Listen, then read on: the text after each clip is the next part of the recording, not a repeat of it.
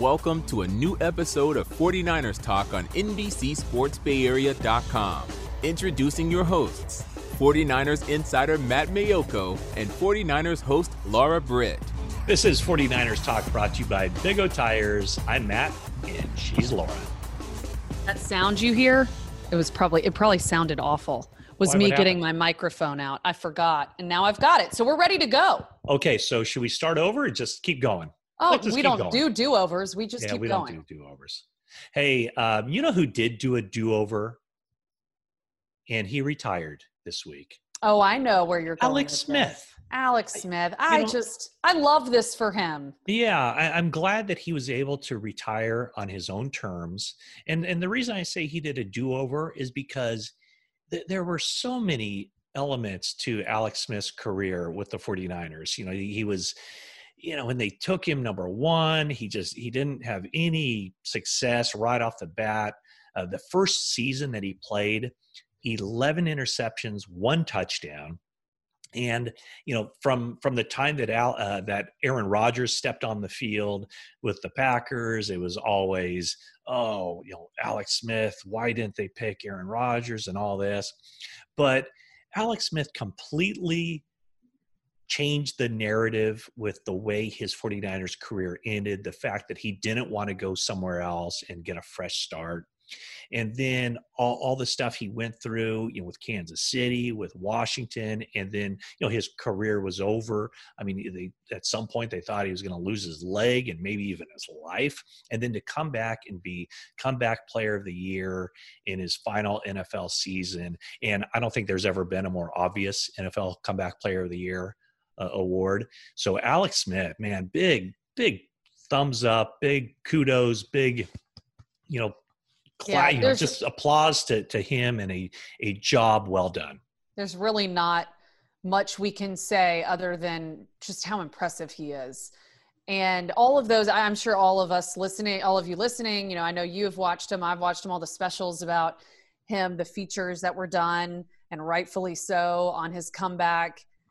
The fact that he was able to step on a football field and play this game is honestly, it's still mind blowing to me. Watching that game, I was just like, this is un, Yeah. it's unbelievable. I know that's an overused term, but it was actually unbelievable. I was also frightened for him, as I'm sure his wife was. And so I, I know he said in his statement that, or in his video, he, he did it on Instagram, announced his retirement, that he wants to spend time with his family. And in a lot of those features, he talked about he didn't even know if he'd be able to walk again. He didn't know if he'd be able to go on walks with his wife and throw his children in the air. And the fact that he was able to come back from the injury, step on a football field, and now gets to spend the rest of his life doing just that. It's remarkable. Y- Yeah, and his his time with the 49ers was was really crazy because the 49ers were at this stage of incredible dysfunction. I mean, he Yeah. had How many offensive coordinators did he have again? yeah, seven offensive coordinators in his first seven seasons. Um, and you know, he had you know Mike Nolan who drafted him at one point intimated that he wasn't tough enough because he had a separated shoulder and He's he- eating those words and, now. and he was wincing in pain as he was throwing. At one point, Mike Singletary called him meek. I mean, he took so much crap.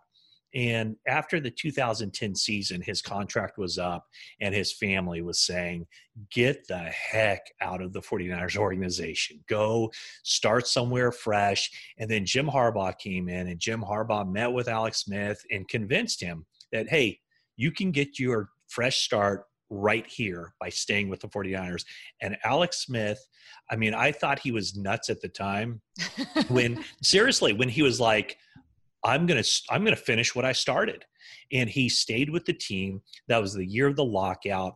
He went in one day when the lockout uh, they there was some court injunction, so they lifted the lockout for one day. Alex Smith went to Santa Clara, came out of that with boxes upon boxes of playbooks, DVDs, all this stuff to learn the new offense that Greg Roman was putting in. And then Alex got in touch with every offensive player and He, I think he made a donation to the San Jose State Athletic Fund, and they kind of opened their uh, their weight room to him, their meeting rooms, the the stadium, and he held what is now referred to as Camp Alex at San Jose State to give the 49ers an incredible head start on the 2011 season, a season where, you know, just kind of out of nowhere, they ended up going to the NFC Championship game, a game they, they clearly should have won. So uh, that, that game against uh, the Saints in the playoffs, just an amazing game. And then the next year, he was playing the best football of his career and got a concussion, left the lineup, never got back in, never played again, never started another game with the 49ers. So it was just like this. His entire career was just never easy. Even when he made three Pro Bowls with Kansas City, they select Patrick Mahomes, Alex Smith. It was, you know, in essence, the lame duck quarterback. And that is kind of the model now that the 49ers are using with Jimmy Garoppolo is that be like Alex Smith was, and good things will happen to you and good things will happen to the team. So we'll, we'll see where that goes. But um, so much respect for Alex Smith and in the years that I covered him and all the stuff he put up with. Yeah, the the mentality, the mindset that he had, that's just the type of that's just who he is. It's ingrained in ingrained in him. And it's very clear after seeing what he came back from um, you have to have you you got to dig deep within yourself to be able to do that. Also jed york this was a full circle moment i'm sure for alex smith and his family. Jed york released a statement on behalf of himself and his family just thanking alex smith for his time with within the 49ers organization and saying that he he will forever be a 49er and i bet that felt really good for him. Yeah and you know eh, that kind of takes me to another thing is that you know, so much of success in the NFL really has to do with the kind of person you are. In other words, if if you're a yeah, you know, average player, but you're kind of a jerk, you know, teams are going to get rid of you. Even if you're a good player and you're a jerk, teams are going to get rid of you. But if you're a player at a comparable level and you're doing everything the right way and you always, you know, carry yourself with dignity and, and class, you know, you're you're gonna you're never gonna outstay your your welcome. And you know, there were years here where you know 49er fans were chanting for David Carr to get into the game ahead of Alex Smith. And you know, Alex Smith wasn't, you know, he wasn't for most of his time at the 49ers a, a very good number one overall pick. And we can debate all the all the elements of that and who the 49ers should have taken. But I just don't know if that point in 49ers history, another player would have succeeded the way Alex Smith did by sticking it out. And the reason he stuck it out was because the organization knew that this guy is top notch. He can roll with the punches he's he's not going to be a bad teammate. He's not going to be a bad employee. He's, he's not going to run to the media and say a bunch of no. nasty stuff. He just keeps it within. Yeah, and and he just he's just a just a tough minded guy, both physically and, and mentally. And so, um, yeah, golf I mean, clap for Alex Smith. Yeah, there we go. That's our uh, that's the best that's, we can do. That's our tribute to Alex Smith. After all, after all he's been through, that's what that's what he gets from us. So I feel like that's that's pretty good for a podcast, though. I, it I is, and it's good offer. for us. We don't often tribute break character like that and and act like we're in the gallery of a major golf tournament. But we will for Alex Smith. Speaking of retirement, uh, the 49ers also had another player announce his retirement, and Jordan Reed did that this week. Yeah, good for him that again he was able to kind of end his career on his own terms. It didn't look like he was going to be able to do that. Seven concussions before he joined the 49ers last season. He did have a knee injury. We saw only glimpses of Jordan Reed and what he could do. Still, still scored four touchdowns uh, on the season. We never saw Jordan Reed and George Kittle together on the field like Kyle Shanahan, I'm sure in his mad scientist mode was was drawing up plays. So that never happened, but Jordan Reed, who signed a one year deal with the 49ers, uh, made it through the season, and I think you know leaves the game now with with a much better feeling that he was able to to, to do it one last time and, and I'm sure have some fun during obviously a very crazy season. But now you, you look forward to the draft. Will the 49ers draft a tight end? I don't think they have to. They already have George Kittle, they have Charlie Woerner and Ross Dwelley, but you never know. They like to carry four tight ends. They could draft a, a, a tight end day two or three of the draft. They could uh, sign an undrafted guy. They could later bring in a veteran. So we'll see where that goes. But uh, Jordan Reed calling it a, a career after uh, what seven years, I believe it was, with Washington, and then one year with the 49ers. Yeah, you like to see this for guys. Same thing with Alex Smith being able to end it on their own terms, like you just said, and and being able to leave the game you know in, in, a and it makes you smile instead of thinking back to all of the the injuries and the hard times. So i think the 49ers gave that to him. I mean he gave that opportunity to himself as well but collectively they they were able to do that together. So congrats to jordan reed as well. 49ers talk is brought to you by planet orange effective eco-friendly pest control. Hey laura matt I don't, know if you've been following the uh, quarterback workout circuit I don't even know what you're talking about. You don't. Well, um, maybe you should refresh your memory by listening to the last 12 episodes of 49ers Talk. 12, like well, 30. Well, yeah, probably right. And that's only since the trade. right, exactly. We've done so many emergency podcasts. Yeah, yeah. Just as long as we don't do any more emergency siren. I have gotten requests for that. So I know. What are these people thinking? You guys tweeted him. Don't tell me. I don't know. Everybody wants it. Our boss even approved it. So looks yeah. like you're the odd man out on this one, Mayo. I guess so. When it is when it is warranted, the siren will come back out. Well, I would think. I guess we will have to do an emergency podcast that will drop the evening of April 29 which is yes. after the first round, or at least after the 49ers make their first round selection in the draft. So uh, we will, I think we'll be in studio together. Yeah, I was just about to say, if you guys want to, we'll have a podcast out, but we'll also be doing a draft show on NBC Sports Bay Area. I think it's at nine. Nine. Okay. I think it's set for nine, and it's going to be a live show. Uh, Maiocco and I will be doing it. Jeff Garcia will join. Jennifer Lee Chan will join. So it's live. So, Oh, it's live. Yeah, so you when gotta, I you gotta when I use all that bad language, they can't bleep it out. Yeah, they can't edit that out. Oh boy. Okay. Yeah, those are going to be some hefty fines. Yeah, I guess so. Um, yeah, the last time I saw you in person, the the only time I've seen you in person in 14 months is when you just showed up on my doorstep and scared the living daylights out of me. I just show up. I showed up with nothing in hand, no cookies, no coffee, just hey, how's it going? Yeah, hey, what's up? I'm like, oh boy. Um, so anyway, back to the the quarterback circuit. Uh, Trey Lance had his second pro day, second workout, throwing session. Jordan Matthews a guy who had a cup of coffee with the 49ers uh, the last two seasons, I think. I don't think he caught any passes with the team, but he's a veteran. He ran some routes at North Dakota State.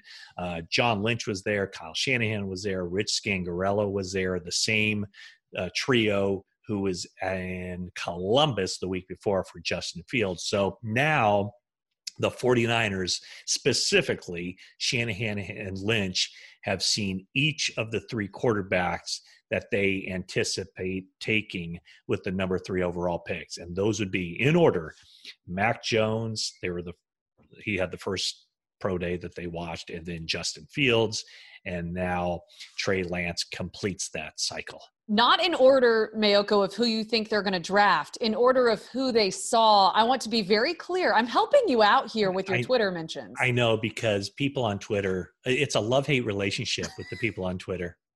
That's very true. Some of them, that, some of them hate me, and some of them, the rest, love to hate me. So that's how the love hate relationship works. There are only two two types of people in the world. You either love Matt Maiocco or you love hate Matt Maiocco. Those yeah. are the only two plots. Yeah. Or love something... to love to hate. Love to hate. Yeah. Yeah. Oh, okay. You either love Matt Maiocco or you love to hate him. I think that's yeah, okay. what I said. I don't know. My brain is like the circuits. The circuit board is this week. So uh, I, I, who knows what actually came out.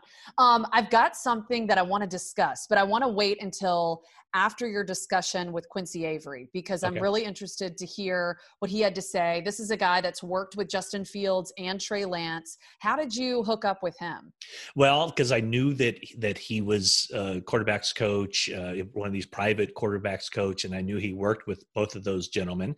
And so, you know, there there's a, a narrative uh, about the quarterbacks I did want to discuss with him. We get into that a little bit later, but Quincy Avery, he's the president of Quarterback Takeover. Um, and, and, you'll be hearing from him a little bit later. So, um, I, I almost kind of feel like because I kind of said early on that I believe, my opinion is that the 49ers are going to take Mac Jones.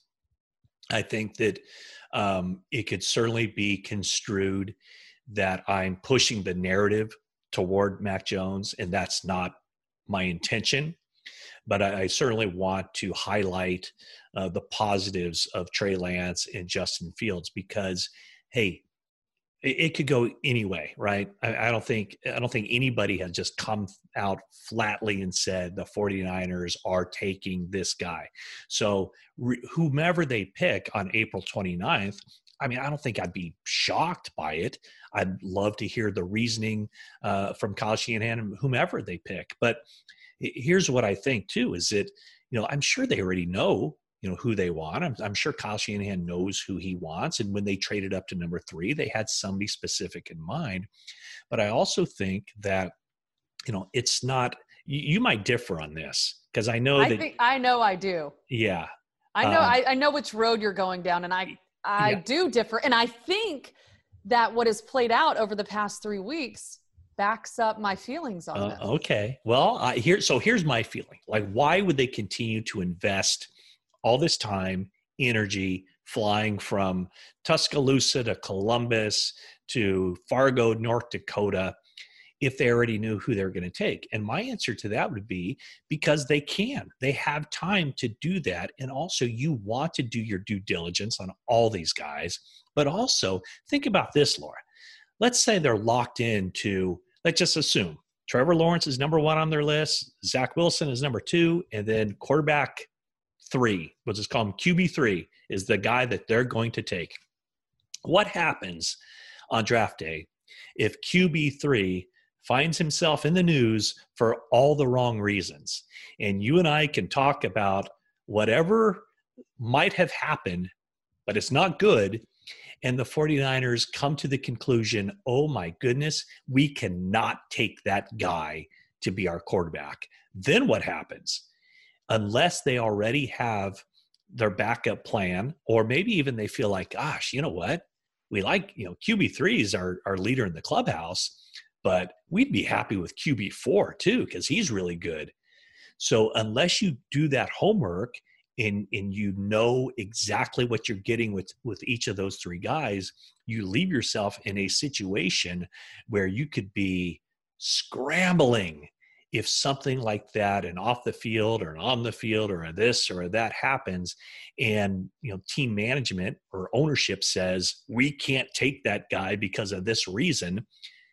That's why i think that they're going through all this process not to mention the fact that in 4 years if things don't work out with this guy maybe they'll look to add that guy so that's what that i have the feeling that you have a much more simpler explanation. Well, I actually don't disagree with you on any of that. And I've said that in the past that you've got to do your homework, you've got to do your due diligence. And I think you made a great point there at the end, that last sentence that you just said with if this guy doesn't pan out, well, you've already done your homework. Who knows who's going to pan out in the NFL? We've but heard you, from. You, you realize that everybody's going to be saying, well, if this guy doesn't turn out, then Kyle Shanahan and John Lynch won't be making any future decisions. I, I understand that. I get that. And I don't necessarily disagree with that either but somebody will have to anyway and, and who knows they'll move on somewhere else it, it never is a bad thing to do your homework and to be prepared but let's say it all together blank wins championships blank blank wins championships are you talking defense defense wins championships defense also wins in the draft a lot you can't show your hand you can't show the other players sitting around the table your cards. And I get that they're number three. And you, when you are that high in the draft, you have the ability to make the third overall selection. I understand that fully. But I still think you want to keep the teams behind you on your toes. It's just smart business. Hmm. You don't want to go to Mac Jones's pro day or Justin Fields' pro day and no one else's, or Trey Lance's pro day and no one else's. And then the whole league goes, 49ers are taking Trey Lance. All right, he's off the board. No, you want them still going, are they taking him? Or are they going to take Mac Jones? Because I've heard from a lot of different sources that they're going to take Mac Jones, but they did go to Justin Fields' pro day. And then you know what? The next week they went to Trey Lance's pro day. And I saw the interaction. I want that happening with every NFL team that picks after me. Because you never know, maybe some trade happens and somebody jumps in front of them. You don't know what's going to happen in the draft. I don't, I think that's very unlikely. I think it will stay one, two, three. I don't think foresee any any other bombshell trades, but hey, we didn't really see the bombshell trade that the 49ers were going to make either. All that to say, I think you have to play defense. I think it's always smart to play defense and always smart not to show your cards. And also, I think that if they had told us who they were picking, that would limit our content for 49ers talk by like 67%. Like we'd only be talking about one guy rather than talking about three guys. We'd be talking about his favorite foods at this point, what street he grew up on, what his favorite hobbies are. So I think for everyone, this is the best way for things to have gone down. Yeah. Another best way for things to have gone down is now turn this over to our guest for the day, uh, Quincy Avery, president of Quarterback Takeover. And you will hear from Quincy after this word from Big O Tires. At Big O Tires, you can trust that you're getting a good deal. Now buy three, get one free on select sets of tires with installation purchase. Plus, pay nothing today with easy and affordable financing options for nearly any budget. Big O Tires, the team you trust. We're back on 49ers Talk, and it is my pleasure to welcome in Quincy Avery. He's the president of Quarterback Takeover. Quincy, thank you so much for joining me on 49ers Talk. Matt, appreciate you having me on. Well, you know the name of the podcast. It's 49ers Talk, and there is a lot to talk about with the 49ers as it relates to the quarterback position. Uh, I first want to get your general thoughts when you heard that the 49ers had traded up from 12 to 3. What what kind of struck you about the 49ers and why they would make that move? Well, my instant reaction was I really thought that they were trading up to select either Trey or Justin. Um, was was really my initial thinking, just because like the physical capabilities, the ceilings on on those two guys, to me is is are as high as anybody else in this draft class. So I'm like, all right, if you're gonna have opportunity to get one of those two guys, I think that it makes sense to trade up that high to get them you don't know exactly what's gonna happen at four or eight or with the Denver pick. Like there's a lot of things that could happen in front of them if they really wanted to get a quarterback. So uh, my my initial thought was just like, oh, they must be making a run. Yeah, so the Trey and Justin you talk about, Trey Lance and Justin Fields, two quarterbacks that you're very close to, you've worked with. Um, tell me about the history that you have with both Trey Lance of North Dakota State and Justin Fields of Ohio State. Yeah, so Trey, I met um, I met when he was a junior in high school in an Elite Eleven event. We stayed in contact, worked together before this season. We really thought that North Dakota State was going to have a season. They did not. He's been in Atlanta with me since October training, so he's been down here for a good bit. Justin is someone who I've known since he was in and he was young. He's working seventh, eighth grade, so we have have known each other for quite some time, and we've worked together throughout the years and spent some time together prior to this season before he uh, took off to Ohio State to play this last year football. So these are both guys who I've had a really good relationship for a good bit of time. Yeah, so uh, the 49ers obviously are doing their homework on those two gentlemen as well as Mac Jones from Alabama. And, you know, when you look at, let's just take Trey Lance from from the time that you started working with him, just how have you seen his just overall quarterback skills and knowledge of the position just grow and grow through the years? Yeah, so so someone like Trey, like the knowledge part, he's I mean, he's so advanced. Like really um probably the the sharpest guy that I've ever met in terms of X's and O's on the board. Um just how he handles himself in that setting. So there's only a limited amount that I can really help him with, right? I can just help him in terms of his presentation, how he gets better at going up there, addressing the board, and giving people what they want to see. Um, but in terms of like the mechanics, the ability to throw, I think we've cleaned up some things. We've made his release a little bit quicker.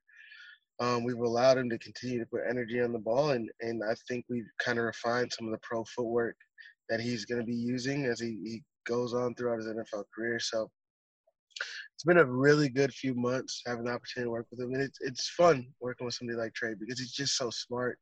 He gets it. He understands what you're trying to do, and he's always working hard. Yeah, what's the difference in working with a guy like Trey, who was not recruited at all as a quarterback coming out of a small town in Minnesota? Um, in fact, I know he wanted to go to the Golden Gophers, and they didn't want him to play quarterback. He ends up at North Dakota State. So a guy who's really had to just prove himself and hasn't gotten any real recognition until uh, last season at North Dakota State, actually the season of 2019, 28 touchdowns, zero interceptions, as opposed to Justin Fields, who was always a big time recruit, goes to Georgia, ends up at Ohio State. Is there any difference in in working with with uh, individuals who have taken completely different paths to where they are now?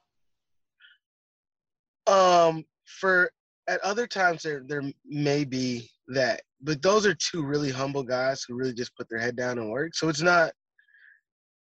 I'm I get the opportunity to be really direct with guys because they know that my only goal is to make them better. So when I'm working with guys, it's pretty straightforward. Like we're just here to get you a little bit better. There's no like arrogance or anything like that. Like they just want to work. It didn't matter if they're first round. I mean, the first pick in the draft, um, five star, three star, no star. Like that doesn't matter for those guys when they're just out there trying to get better. And that's the thing that you really like the most about working with, with guys like that. Uh, going back to, to Trey, uh, I did. I spoke to a scout who really talked a, a lot about his pocket presence and, and, how he just has these natural instincts. And I'm not sure actually that he used the, the term natural instincts because he said that he he's been coached up very well. Whoever has coached him has, has done a really good job because he he just looks the part. He feel he looks comfortable. Uh, he, he he takes care of the football. How much of that was an emphasis just to to really hone in on a guy who can you know run very well. He ran for 1100 yards in 2019 with north dakota state but but just to really fine tune the pocket presence that he has. Yeah that's the biggest key is like especially the way the game is being played today like you've got to be able to extend plays in the pocket. It doesn't always need to be like you scramble and doing that. Like when it's time to run you need to run. But when you can stay in the pocket create a little bit of space um, give your team an advantage so you can throw the ball down the field. Like that's um, the thing that we had to excel at, and I think that's that's something that we spend a ton of time in terms of working on and really developing. Like it's it's a small portion of the game that's really played like on time, off one hitch. Like everything else is in a bit of chaos, like creating space in the pocket, but still being able to maintain your base and being able to drive the ball down the field. You, when you look at his stats, and I mentioned this, you know, he rushed for 1,100 yards in 2019. Do you think that kind of I don't know if complicates the matter, but when people look at those stats, they automatically think, "Oh, he's a running quarterback." How do you term that, and and how would you how would you kind of classify him as what he's going to be bringing to the NFL level as far as the mixture of the running and passing? Yeah, somebody said that, I would tell them to cut on the tape. Like, look at the tape and really see what's going on yes, he can do some things. They they designed some real run plays for him. They're running quarterback power with Trey Lance, and he's able to dominate when he does that. But they're calling real. Do you cringe when you see those plays? I cringe when he doesn't slide and he's trying to run guys over, but it's it's part of who he is. But they're also calling like play action pass, drop back, um, real full field progressions. Like he's working through a number of reads, like getting from one to two to three. He's doing those things at a high level as well. So I would say Trey Lance is a, just a true threat at the quarterback position. He has the ability to carve you up from the pocket, and if he's given the opportunity and the space to run, he will also hurt you in a bad way there. You should watch. I mean, I would tell somebody watch the national championship versus JMU. The wind was blowing 25, 30, 30 miles an hour, and he went out there and he put the game on his back and he just ran for 200 plus yards. Like doesn't it make sense to have a guy who can do everything rather than a guy who can just do one thing? Yeah, and and that's one of the the, the questions with him, and I'm I'm glad you point that out that the wind uh, kind of led itself to that kind of situation because you look at the stats and I mean he he ran the ball 30 times in that game and he only attempted 10 passes and and if i'm just looking at the stats i'm thinking well something seems wrong there. I mean he's not a running back he's a quarterback. So i'm glad you're able to to point out that that reasoning behind why north dakota state ran the ball so much in that game. The the other thing that with him is that he's kind of in that disadvantage of not having played much football at all in 2020 he had the one game against uh, central arkansas but what did you do to really focus in on even though you're not playing games how are you going to improve from the 2019 season up until the draft? Yeah that was a difficult part. We had to get really creative. Um, so i had the opportunity to work with a number of nfl guys so we would act as if we were the starting quarterback for the team that the nfl guy was on. We would watch tape just as if we were them we'd go through Mondays base down, Tuesdays Thursday third down, Wednesdays red zone, um, Thursdays we'd run through everything again, watching like a blitz reel. But we would really like put together notes in a package like that, and then Trey would have the opportunity to really talk to the NFL quarterback who was going to be playing playing that game for that team, and he could share notes. Like he really had the opportunity, like almost be in an NFL locker room. Like to do the work as an NFL quarterback, watch an NFL film, and I think that that's really important. Like those are valuable reps that other guys don't get, and, and Trey had those reps, and I think, I mean, to the best of our ability, we just try to do everything we could to, to give them every advantage. But game reps are game reps, and, and you can't make those up. And, and, when we talk about Justin Fields, how much of your work with him in the offseason was to prepare him for the next season at Ohio State as opposed to, or even, you know, is there a difference in preparing a college player for his final season of college while also getting him prepared for that next step, the NFL? Was there any balancing act there for you with Justin Fields? Yeah, so Justin and was, we were spending a ton of time together over quarantine, right? And and the focus was really like let's just try and be the best quarterback that you can be for this season at Ohio State. And and those things are going to translate to the NFL, right? The things that they want to see, the things that they want to know you can do. If you're doing those at Ohio State, those things will translate and people will see it and, and you'll be in a better position come your rookie season. And I'm sure Justin will be back here in Atlanta a little bit. We'll get back on the field and we'll talk about some stuff and, and how he can continue to improve. Have you had much conversation or any conversation with the 49ers since they made that trade? No, I have not uh, spoken with anybody in the 49ers organization um, in regards to Trey or Justin. And the, the 49ers uh, apparently, you know, have, have been kind of, I don't know, pushing, but encouraging, I think, those two quarterbacks to, to spend some time with John Beck, uh, quarterbacks coach in his own right. What, what do you make of that uh, you know th- that thought process from the 49ers? Yeah so justin actually did the pre-draft process with uh with john beck um because his agency is based out of uh california so that's where he did his work. And then trey did his work in atlanta with me and then went out to john beck for last few and i think that it makes sense. Like if, if i wanted to gather as much information on somebody as i could and i didn't have the opportunity to bring them in for team workouts or team evaluations I'm going to use whatever resources I have. I know that there's other NFL teams that they are in the market for quarterbacks. They would probably ask a quarterback to do the same with me for a short period of time. So it's all about who you have a relationship, what makes sense for them, and um, really the only thing I care about is that those guys are in the best situation that they can be, and their their career goes as well as it possibly could. So if, if it means you know going out there and working with him, I I just hope that it, it works out.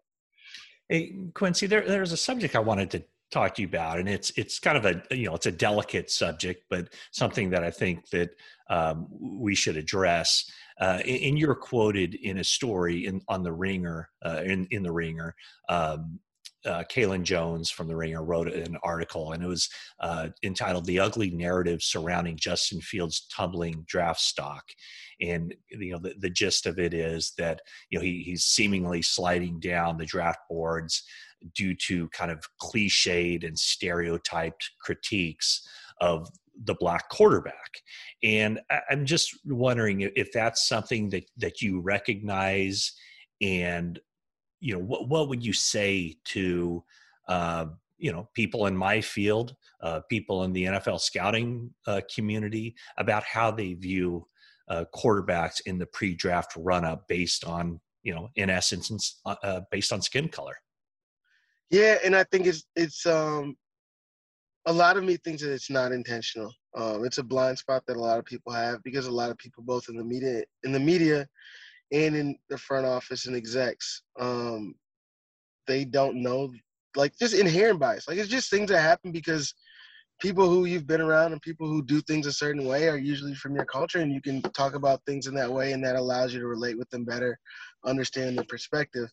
Um, I think the media needs to be careful because they echo a lot of the things that they hear from people who get a short glimpse or small snapshot um, and they echo those messages without necessarily being able to have the time, the conversations, um, and the interaction with these guys to have a real opinion based on things that they know. So, even though they're echoing things that they say, they hear, they should really be careful. And then coaching staffs, right?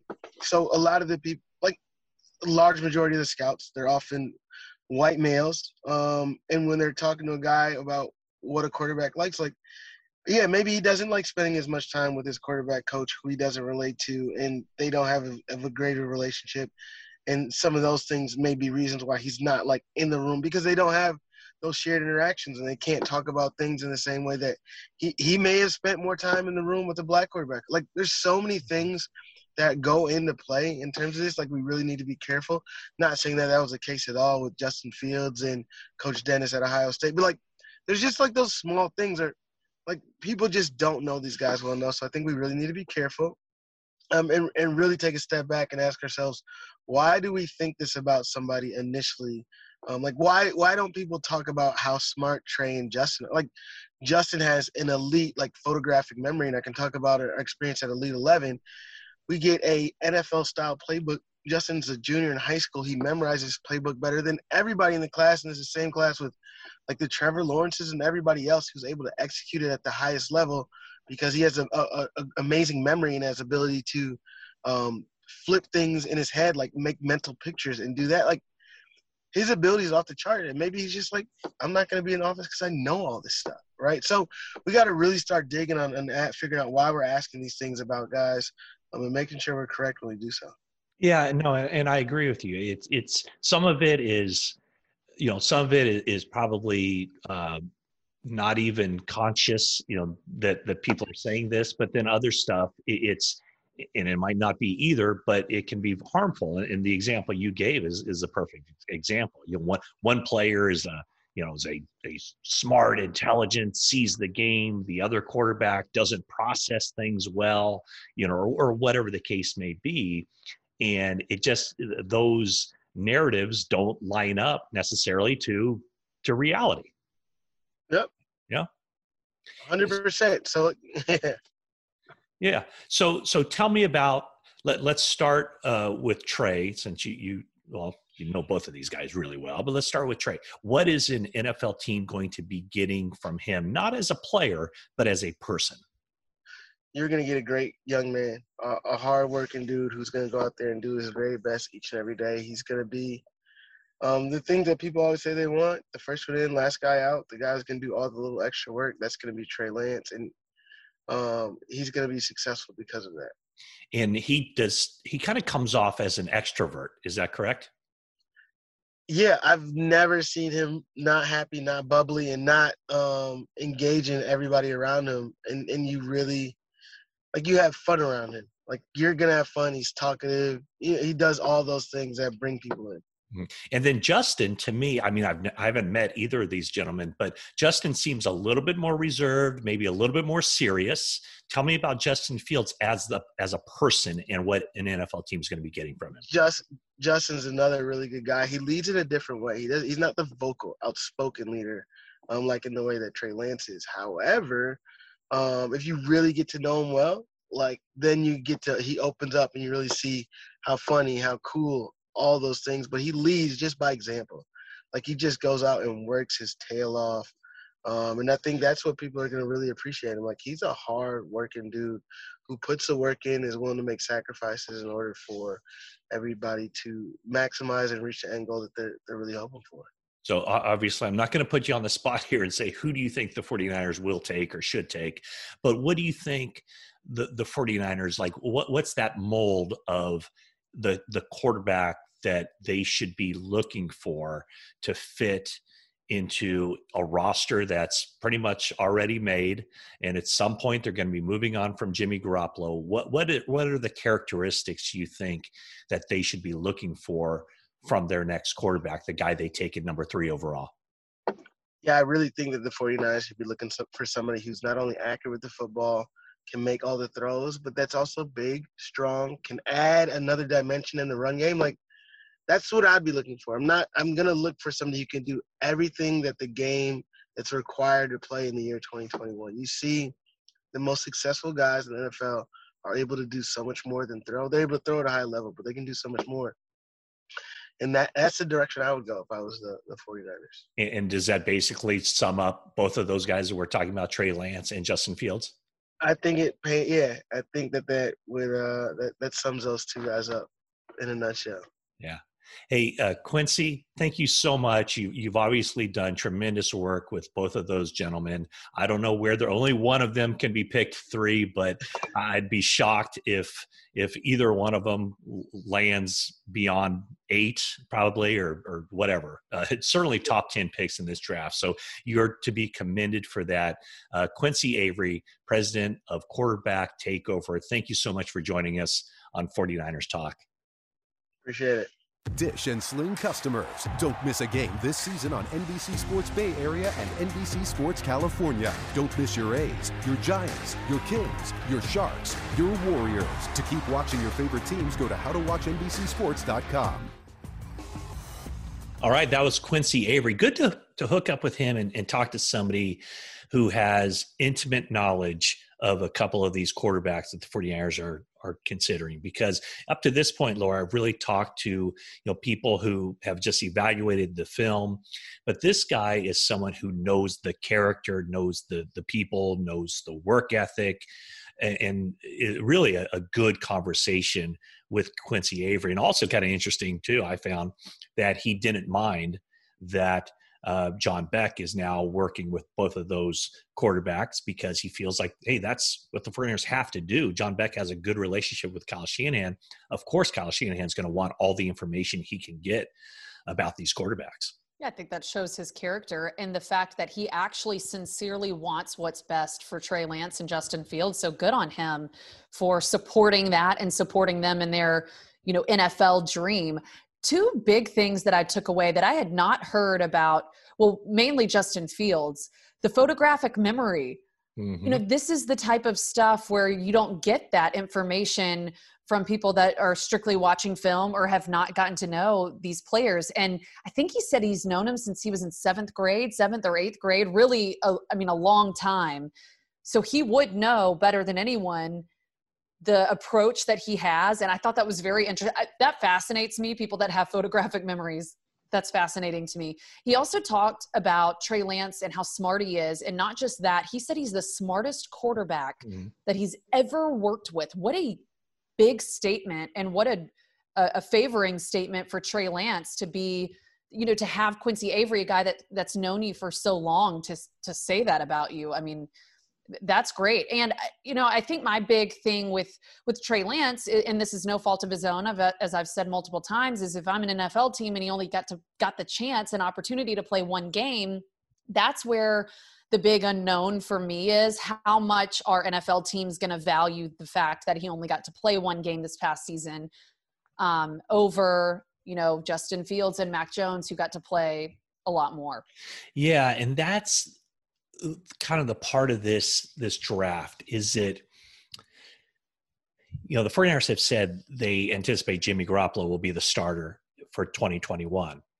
I still believe that, by the way. I- I'm going to continue to announce that every and, podcast. and I I don't not believe it, but I don't fully believe it because You're be- playing politician. I, I am. Yes. Yeah. It's one of the things I do best, Laura. Um, I think that if another team comes to the 49ers on draft day and says, We want Garoppolo, we're going to give you this.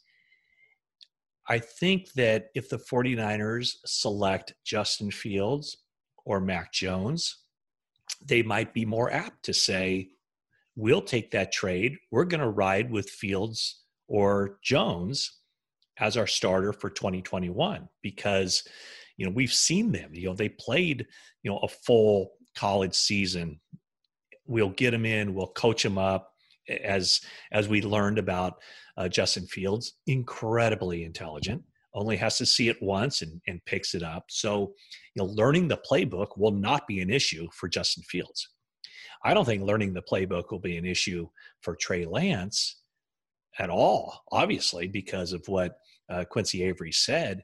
But he just hasn't played a whole lot of football here in the past 18 months.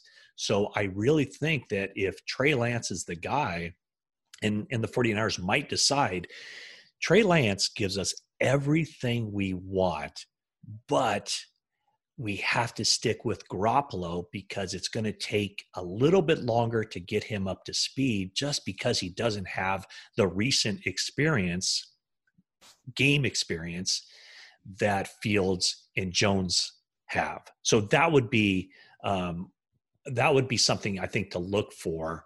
Uh, why Garoppolo still factors into this 2021 season. I think, and, and you're right. I mean, he very well may factor into the season regardless of the quarterback they selected number three overall. It's interesting that you brought up, you were talking about Mac Jones, and I wanted to bring up a tweet that I saw this week from Sage Rosenfels. We've had a lot of people commenting, you know, I, it was probably what, a few months ago that we had Rosenfels on the podcast. I've had so many people request that we have him back again because he Mhm. offered so much great insight. I don't, I think those requests will turn drastically to say, don't have him back on after I tell you oh what he said on Twitter. What did he say? So a, a while back, he tweeted, you know, San Francisco ain't drafting Mac Jones. Period. Okay, what day was that? Can you tell what day Hold that was? Hold on, let me. Well, I can just Because the trade happened on March 26th. March twenty seventh, Okay, so the day Okay. after the trade. day after the trade. Sage Rosenfels tweets that. Well, April nineteenth, he tweets this. Just got done watching Mac Jones film, and I feel compelled to revisit this tweet, the former tweet. I was blown away by his decision making, timing, and accuracy. These three things are attributes that Kyle Shanahan loves in a quarterback. He really could go to the 49ers. Sorry for the premature hot take. And I, I respect that. He Oh, watched the film now and he's gone back and he said, I didn't have the full picture and now I have the full picture. And I can totally see him doing it. How And- bad is everybody listening right? Oh man, should we like? Are there going to be like stuff falling? Do we close our computers And- and now you- and just call it a day? And I mean, obviously, Sage Rosenfels knows a lot more about quarterback play than I do, but that was my initial reaction too.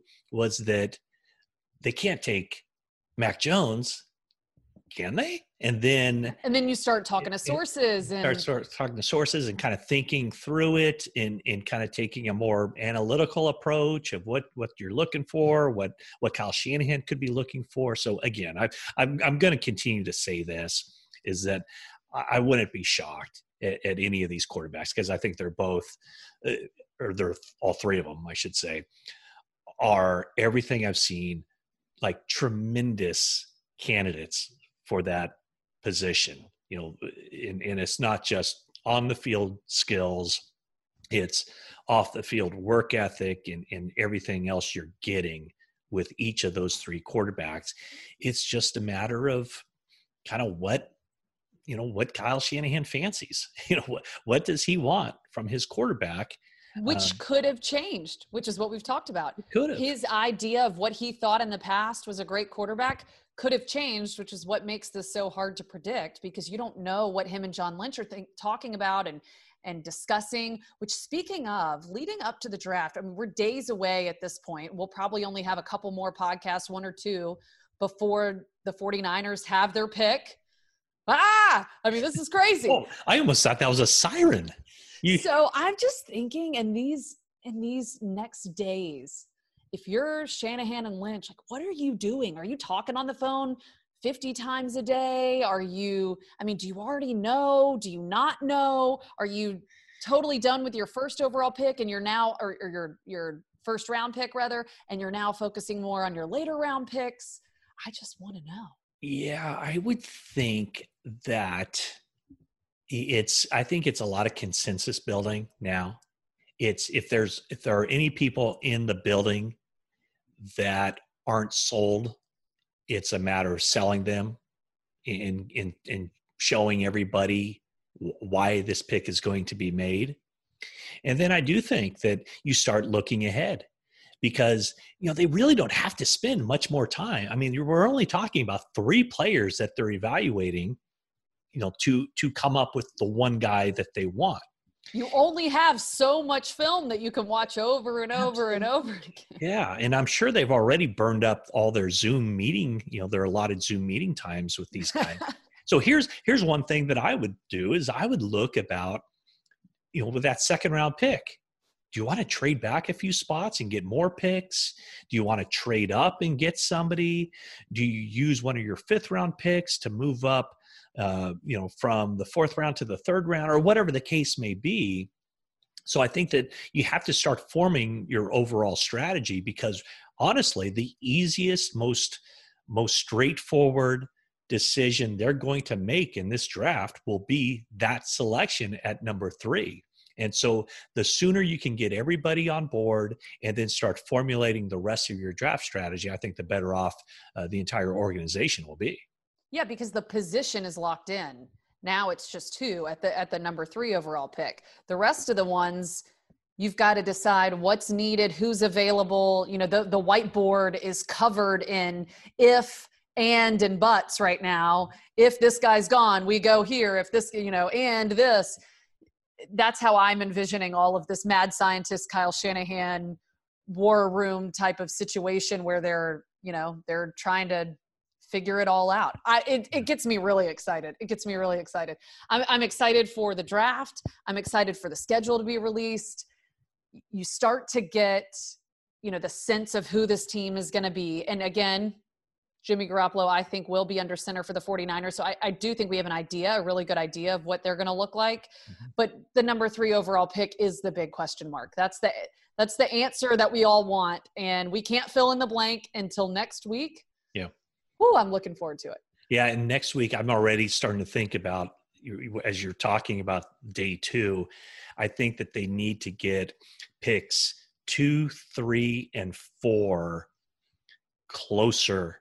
So you know, move up a little bit more so you can get a good starting caliber cornerback. You get a slot receiver, and you also get a running back a guy who can make plays out of the backfield, catch the ball.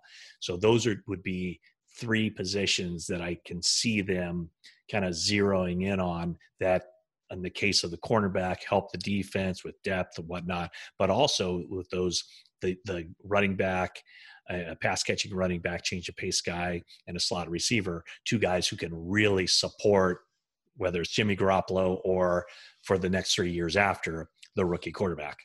Wait, we will. Wait, we will. What does that mean? Wait, we will. Wait, we will. We've got to wait until next week. So we won't we, know. We will wait. We wait, will wait. wait. Wait, we will. Okay. Let's do that.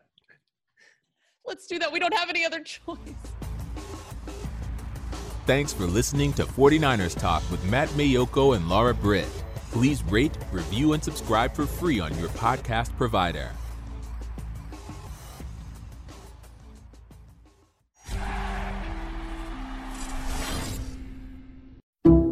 Some people just know the best rate for you is a rate based on you with Allstate. Not one based on the driver who treats the highway like a racetrack and the shoulder like a passing lane.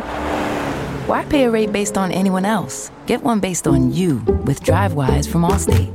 Not available in Alaska or California, subject to terms and conditions. Rates are determined by several factors, which vary by state. In some states, participation in DriveWise allows Allstate to use your driving data for purposes of rating. While in some states, your rate could increase with high risk driving, generally, safer drivers will save with DriveWise. Allstate Fire and Casualty Insurance Company and affiliates, Northbrook, Illinois.